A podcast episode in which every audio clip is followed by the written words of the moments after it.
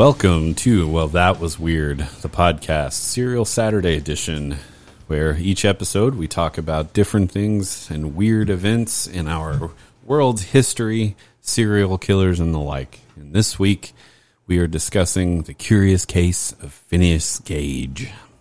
Yeah, Phineas Gage. Um, he, uh, this guy, uh, for those of you di- who don't know, uh, he essentially ushered in the modern era of neuroscience via an unfortunate accident involving 13 pounds of iron flying through his head.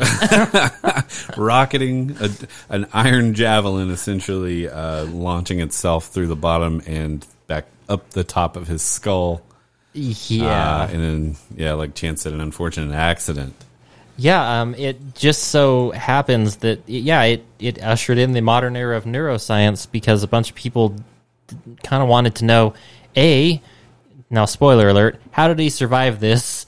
And b why did it actually like affect his personality and everything afterwards? Yeah, and that's that's one of the bigger concerns um, that always comes up if you talk about Phineas Gage is what he was like before the accident versus how he was after the accident. Because as we'll get into, this is one of the most insane injuries yeah that someone has been able to actually live through for an Yep. extended period of time. yeah Um, and he lived several years after, I think up maybe like 10 years after his accident, and then died due to complications that arose from it years down the yeah road. that- So, Phineas Gage, and we'll get into a little bit of his background here in a minute, but long known as the American Crowbar case, once termed uh, the case which more than all others is calculated to excite our wonder, impair the value of prognosis, and even to subvert our physiological doctrines, Phineas Gage influenced 19th century discussion about the mind and brain, particularly debate on cerebral, oh, cerebral localization. is a hard one cerebral and was perhaps the first case to suggest the brain's role in determining personality and that hmm. damage to specific parts of the brain might induce specific mental changes. okay Gage is a fixture in the curricula of neurology, psychology, and neuroscience, one of the quote, the great medical curiosities of all time, and a living part of the medical folklore. Frequently mentioned in books and scientific papers, he even has a minor place in pop culture. Despite this celebrity, the body of established fact about Gage and what he was like, whether before or after his injury, is quite small, which has allowed fitting of almost any theory and hearsay and, and made up, uh, you know, like information. Uh, Yeah, it was a long time of- ago. Yeah, it was. It's been watered down, and a lot of fake information has been made about him. Gage has acted as a Rorschach inkblot in which proponents of various conflicting theories of the brain all support their own views. Historically published accounts of Gage, including scientific ones, have almost always exaggerated and distorted his behavioral changes, frequently mm. contradicting known fact. yeah A report of his physical and mental condition shortly before his death implied that his most serious mental changes were only temporary okay so that later in life he was actually more functional and socially far better adapted than in the years immediately following his accident. A social recovery hmm. hypothesis suggested that his work as a stagecoach driver fostered his recovery by providing him a daily structure that allowed him to regain his social and personal skills. So he worked as a stagecoach driver after Correct. the accident, like the people who carried around the double barrel shotgun. People? Pretty much, yeah. I think he drove, even though he only had one good eye after the accident. I mean, this dude's Yeah. a badass. Because I think mean, he, uh, we'll get into it, but I think he did it to, he physically couldn't do what he did before working on the railroad, working with explosives. one, he had one eye, and two, I think like he got exhausted more easily. Like his body just was broken down I mean, afterward. an iron spike through the head would probably do that to you. Yeah, I'm surprised he could even drive. Um, I guess let's let's get into the details of the accident because it requires a little bit of explanation and backstory as to what the hell he was doing to get a, an iron spike, like a javelin, essentially. Yes. launched through his head. yeah. So Gage uh, was the first of five children born to Jesse Gage and Hannah Trussell Yeah. Um, in New Hampshire. Little is known about his upbringing, only the fact that he was literate, so he knew how to read and write. Oh, he he was literate. Yes. Oh, okay. Uh, a physician who knew Gage before his accident, John Martin Harlow, described him as a perfectly healthy, strong, and active young man, 25 years of age. Uh, and I'm not quite familiar with this term, nervobilious temperament. Um, I don't know. I don't know what that. I don't know what that means. He was five six in height, average weight. He weighed one Small dude. one fifty, possessing an iron will, ironic, uh, as Ah. well as an iron frame, muscular system unusually well developed, having had scarcely a day's illness from his childhood up to the date of his injury. okay. Um. So he's a strong dude. Oh, okay. It goes on to say the pseudoscience of phrenology, which was then just ending its vogue, nervobilious denoted an unusual combination of excitable and active mental power, with injury and strength of mind and body, making possible the endurance of great mental and physical labor. Oh. So I guess it just means he was very sound mind and very healthy, so he could He could do stuff like working on building railroads. he could do a lot of tough work 1800s. And maintain a positive attitude. I think is what it's trying to say. Like he wasn't really thrown off by That physical work labor. would kind of suck. Yeah, back then, obviously. Uh, it says Gage may have first worked with explosives on farms as a youth in nearby mines and quarries. Uh, he was known to have worked construction on the Hudson River Railroad near in New York. Okay. By the time of his accident, he was a blasting foreman, possibly an independent contractor on railway construction projects. Okay. His employers, most efficient and capable foreman, uh, a shrewd, smart businessman, very energetic and persistent in executing all plans of operations. He had even commissioned a custom-made tamping iron, which is a large, large iron rod for use in setting explosive charges. Okay. Okay. Now this tamping iron. Okay. So 43 inches long. Yep. So just shy of four feet. Mm-hmm.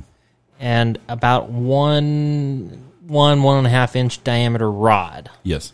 Is it sharp on one end like a spear? His was, yes. Because I think one end was sharp and the other was kind of flat. Okay. So he would what they would do, I think, would drill down into the rock and then pour gunpowder, a fuse, And He'd use this thing to, and he would use it to tamp it like a musket almost. Correct. That's exactly what it is. You pack it down, and what that does is you put clay and things on top of it, and that disperses the energy from the explosion out. into the rock. Correct. So it blows instead of blowing back at him or Yeah, anyone else. Instead of acting like a gun. yeah, they, yeah. Instead of just using that drill hole as a fucking rifle barrel, you know, Yeah. it would disperse throughout the other rock, and then they would Okay. have him to do maybe multiple times depending on how it blew up. All right. Fair enough. So, um, and the area in which the accident actually happened, uh, because I'm sure you know they don't really change railroad routes even Uh-huh. over hundreds of years, is still around. You can go there. They don't know the exact location, but Yeah. it's in this area. There's a picture of it. Um, Okay. it's the Rutland and Burlington Railroad. Okay, Um, so it's like it says it's Vermont, like uh, Cavendish, Vermont. Mm-hmm. Yeah. kind of where where this happened. So it I don't know says where that is. On September 13th, 1848, Gage was directing a work gang blasting rock while preparing the roadbed for the Rutland and Burlington Railroad south of the village of Cavendish, Vermont. okay, Setting a blast entailed boring a hole deep into an outcrop of rock, Yeah. adding blasting powder and a fuse, and then using his tamping iron to sa- to pack the clay and sand and any other inert material into the hole above the powder in order to contain its energy and direct it into the surrounding rock. okay, As Gage was doing this around 4:30 p.m., his attention was attracted by his men working behind him. yeah, Looking over his right shoulder, turning his head and inadvertently bringing his head into line with the blasting hole, Gage opened his mouth to speak. In that same instant, the tamping iron sparked against the rock and the powder exploded, rocketing from the hole. So the at this time, it did work like a rifle, It did. But it was more like a harpoon gun. Pretty much. like if he was whaling. that's, that's what he got hit with. Uh, rocketing from the hole, the tamping iron, which is one and fourth inches in diameter, three feet seven inches long, weighing 13 and a fourth pound, entered the left side of Gage's face in an upward direction. Okay. just forward of the angle of the lower jaw, continuing upward outside the upper jaw and possibly fracturing his cheekbone. It passed behind his left eye, through the left side of his brain, and then completely out of the top of his skull through the frontal bone. And it landed like 80 feet away, too. It right? landed 80 feet behind him. This is like a 13 pound iron javelin. They got sent 80 feet away. So, you- like you know, I feel like it's more common nowadays when people see those injuries of um, what what are the the bending irons and concrete uh, um, that you use to like reinforce concrete, with? rebar. Rebar. Yeah. it's common to see those injuries of like rebar falling off of trucks and going through people's skulls. Yeah. imagine that, but it's a spike and it went through all the way. I just went through this dude's like face and head and came out the top. Okay. So it says, despite 19th century references to Gage as the American crowbar case, his tamping iron, in fact, did not have a bend or claw Yeah. like a normal crowbar would. It was a spear. Uh, it was, yeah, it was a pointed cylinder attributed to a javelin, Okay. and it was round and mostly smooth. Okay.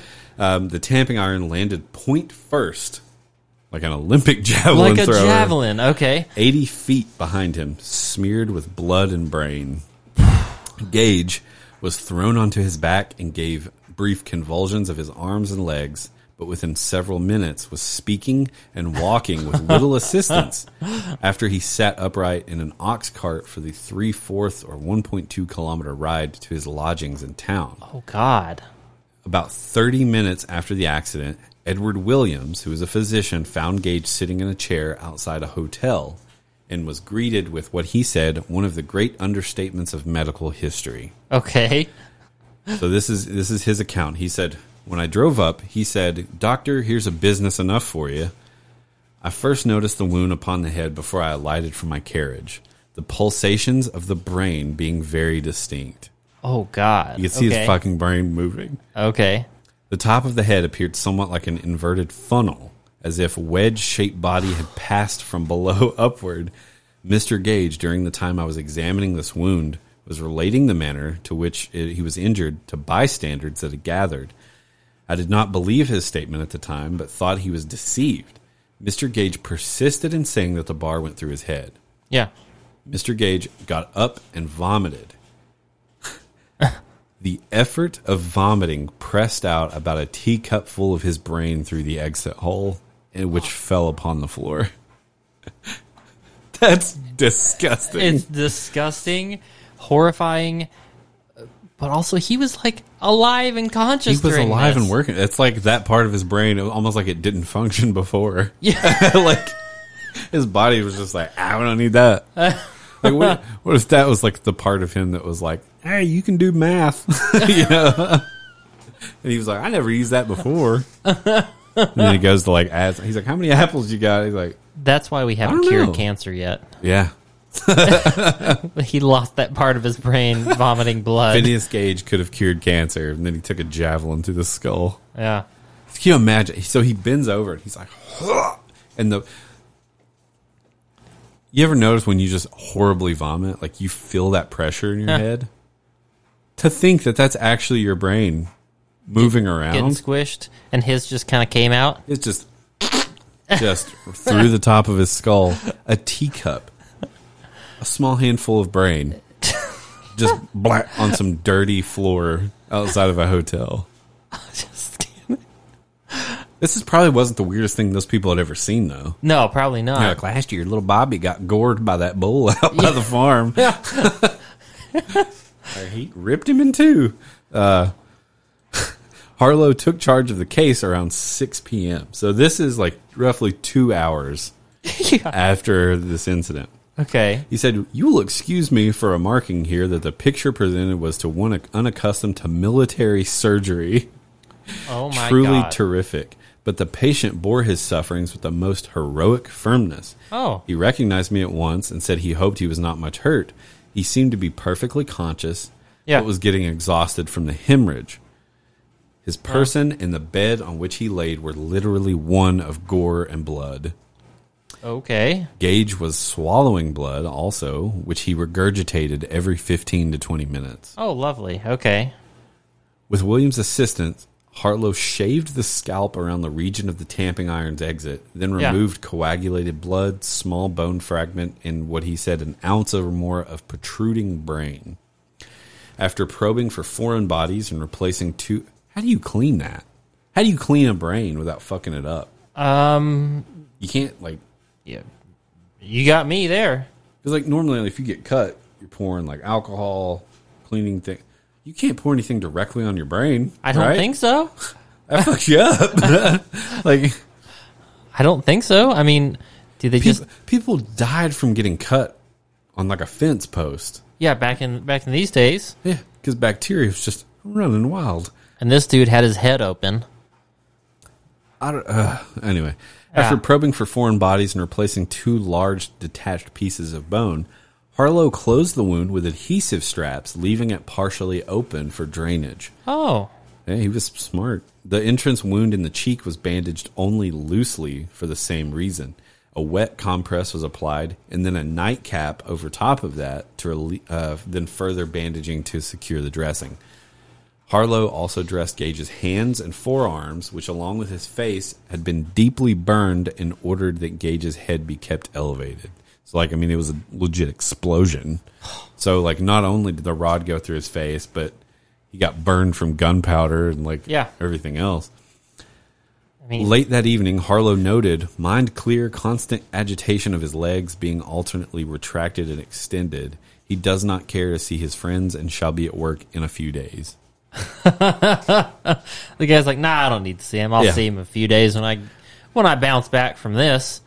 So, despite his own optimism, Gage's God. convalescence was long, difficult, and uneven, though recognizing his mother and uncle summoned from New Hampshire 30 miles away. Yeah. The morning of the accident, on the second day, he lost control of his mind and became decidedly delirious. Oh, By the fourth day, he was again rational, knows his friends, and after a week, still alive, further improvement, Harlow entertained for the first time thought that it was possible he was going to recover. And then improvement, however, was of short duration. okay. Um, and there are there are two known pictures of like actual pictures Yeah. of Gage Yeah. uh, that were identified only recently in 2009 and 2010. Um, there are actual pictures you can look up of his skull, which we'll get into in a minute. Yeah. Uh, and then there was a life cast that someone had, I think, tried to make from the skull that we thought. I think that was the first reference of how they thought he could have looked. Oh, okay. And then when the pictures were discovered, it was like, oh yeah, okay, that's him.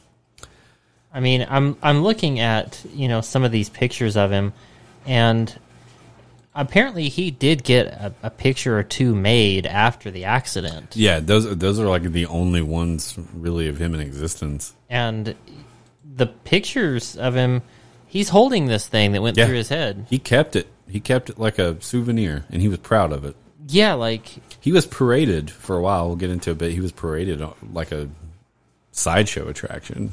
from like from surviving this, I guess. Yeah. I mean, I'm looking at this thing.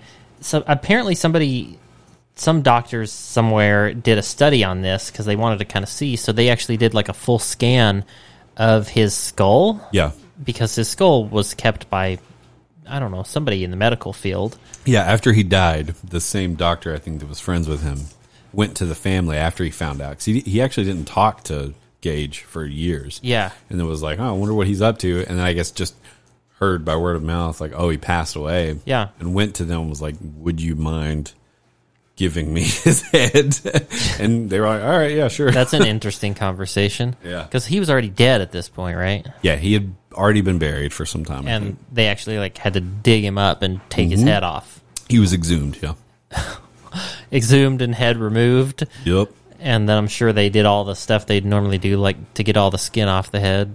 It Boil boiled it and- Um, I'm I'm looking at this scan, this like 3D rendering of this dude's skull and Yeah. the injury involved, and it kind of shows you the path this this rod took through this dude's head and the resulting nerve damage to his brain.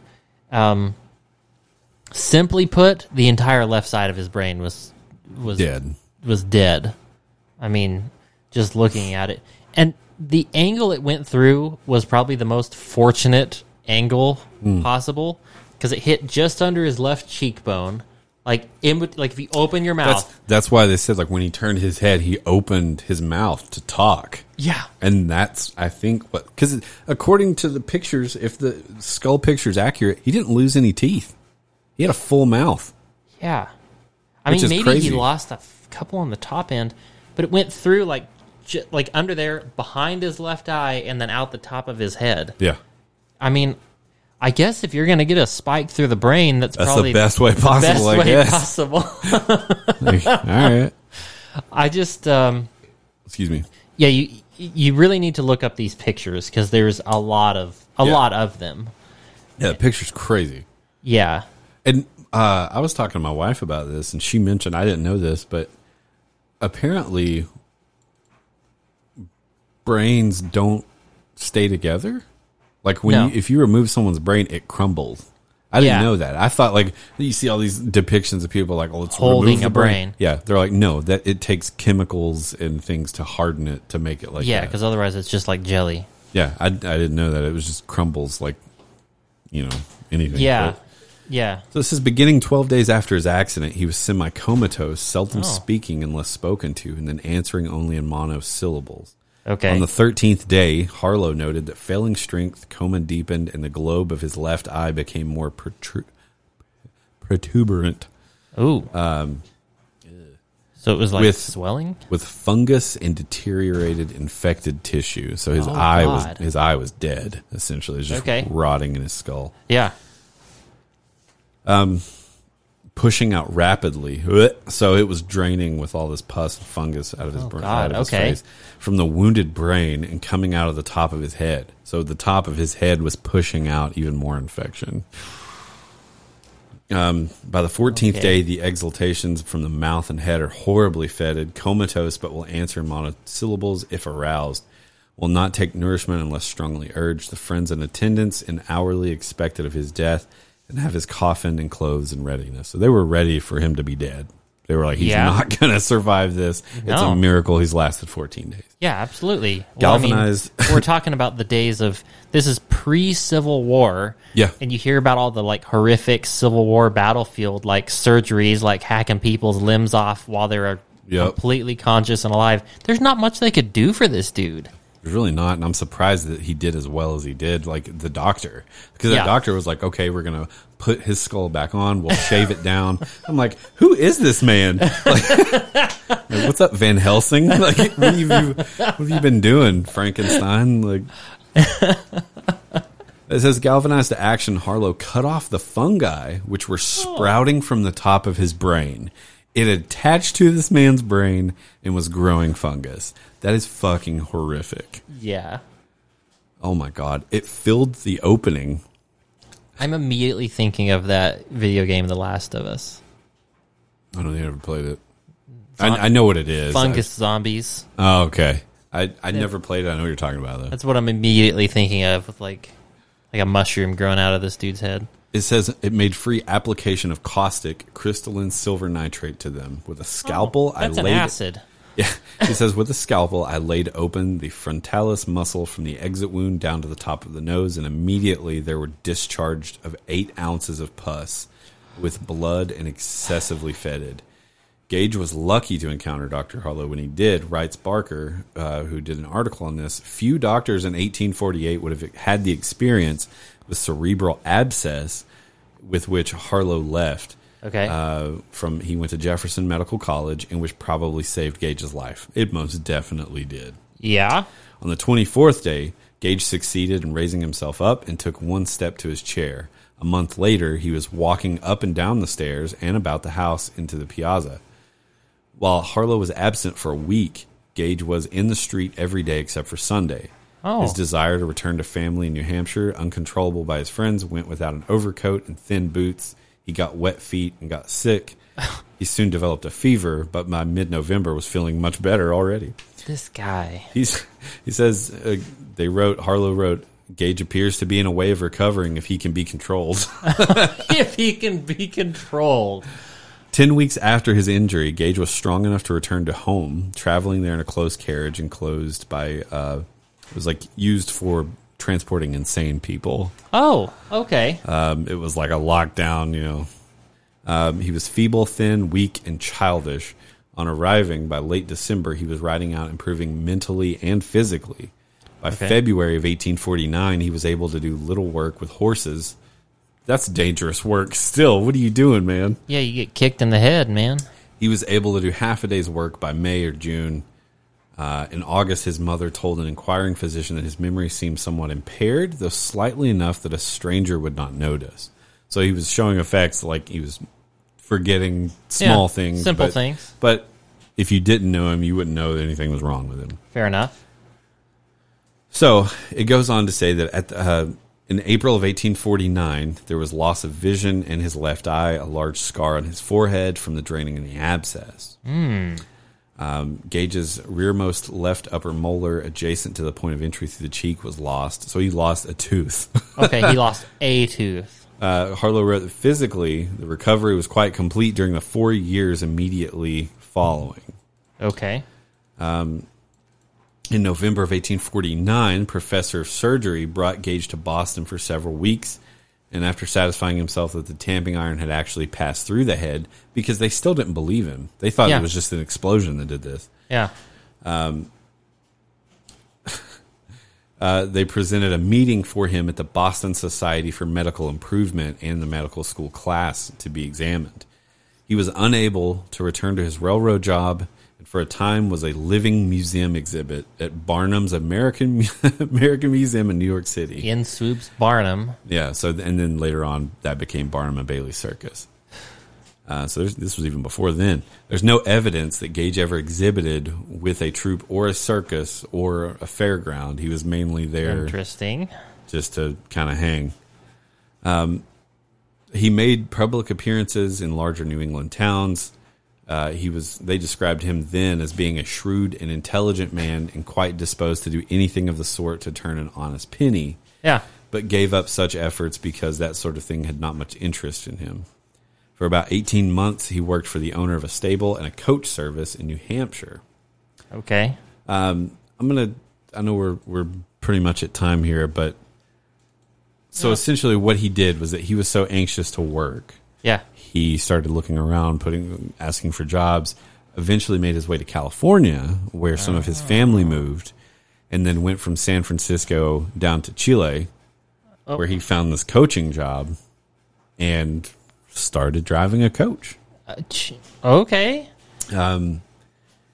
He had many ill turns though while he was in Chile, uh, especially during the last year of his life, and suffered from hardship and exposure.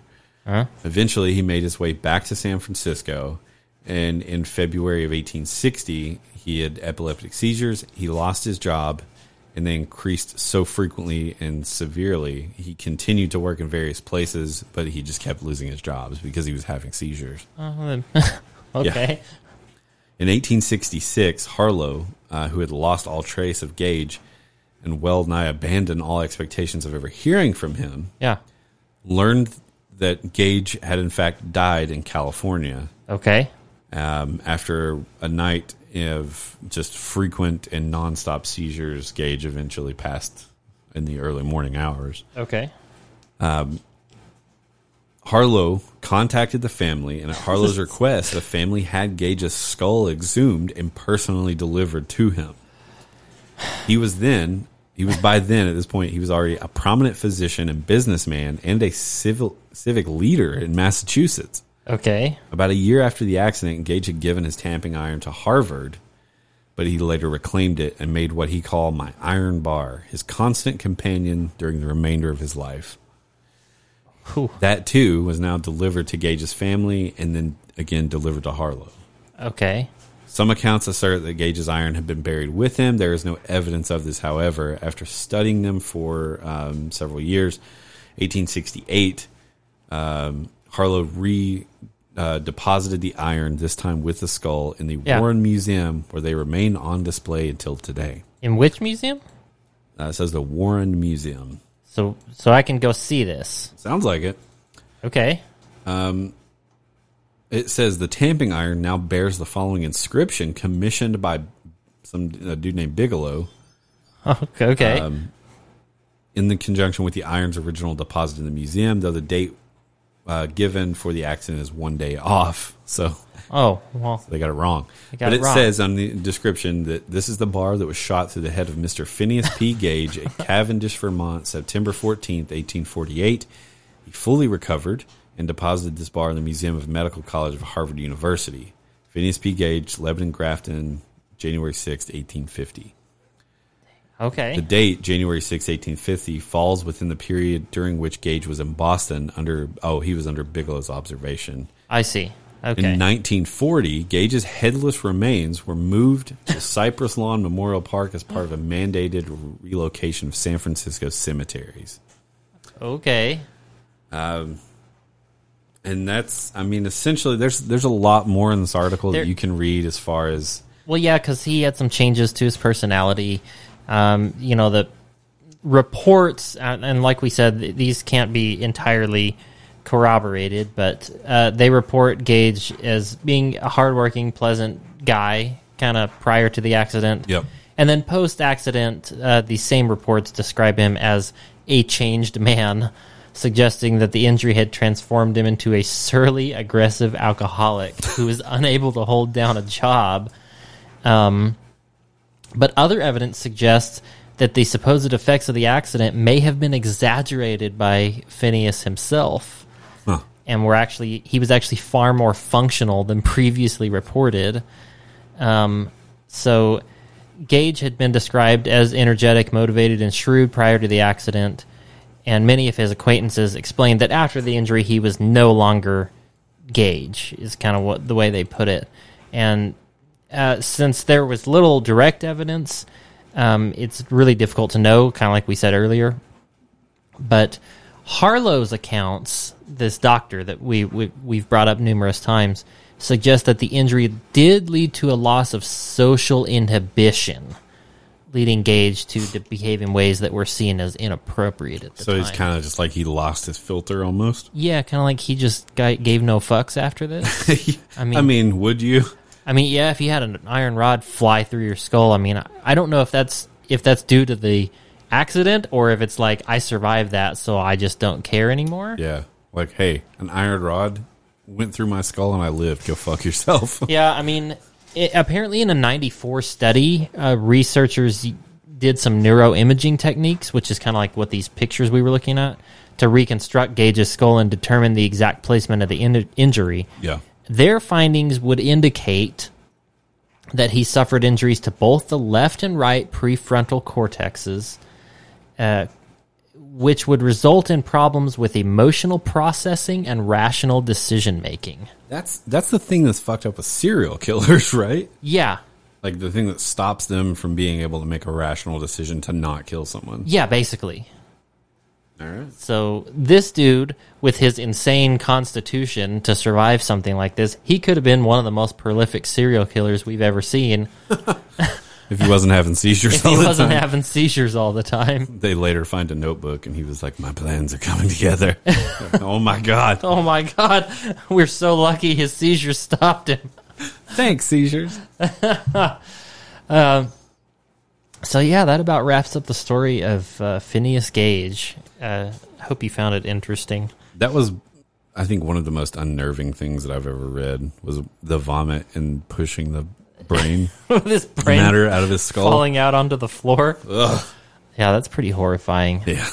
Um, Fungus attaching itself to your brain, yeah, and he's like, "What's going on up there?" like let's cut it off. Can you imagine? He's awake during that, Mm-hmm. and they're like, "All right, we're going to use a scalpel to cut fungus off of your brain." Yeah. That- What did they have morphine back then? Um, I don't think so. Like opium? Yeah, I don't think so. Um, Just like drink a bunch of alcohol. yeah, yeah, I really, I really thins don't. your blood and make him bleed so. more, right? Um, uh, yeah. Uh, I'm guessing. I I don't really know what they what they could do for him. Um, but uh, I guess uh, next week um, we will get into. I want to do the story of the Vajont Dam Yeah. in Italy.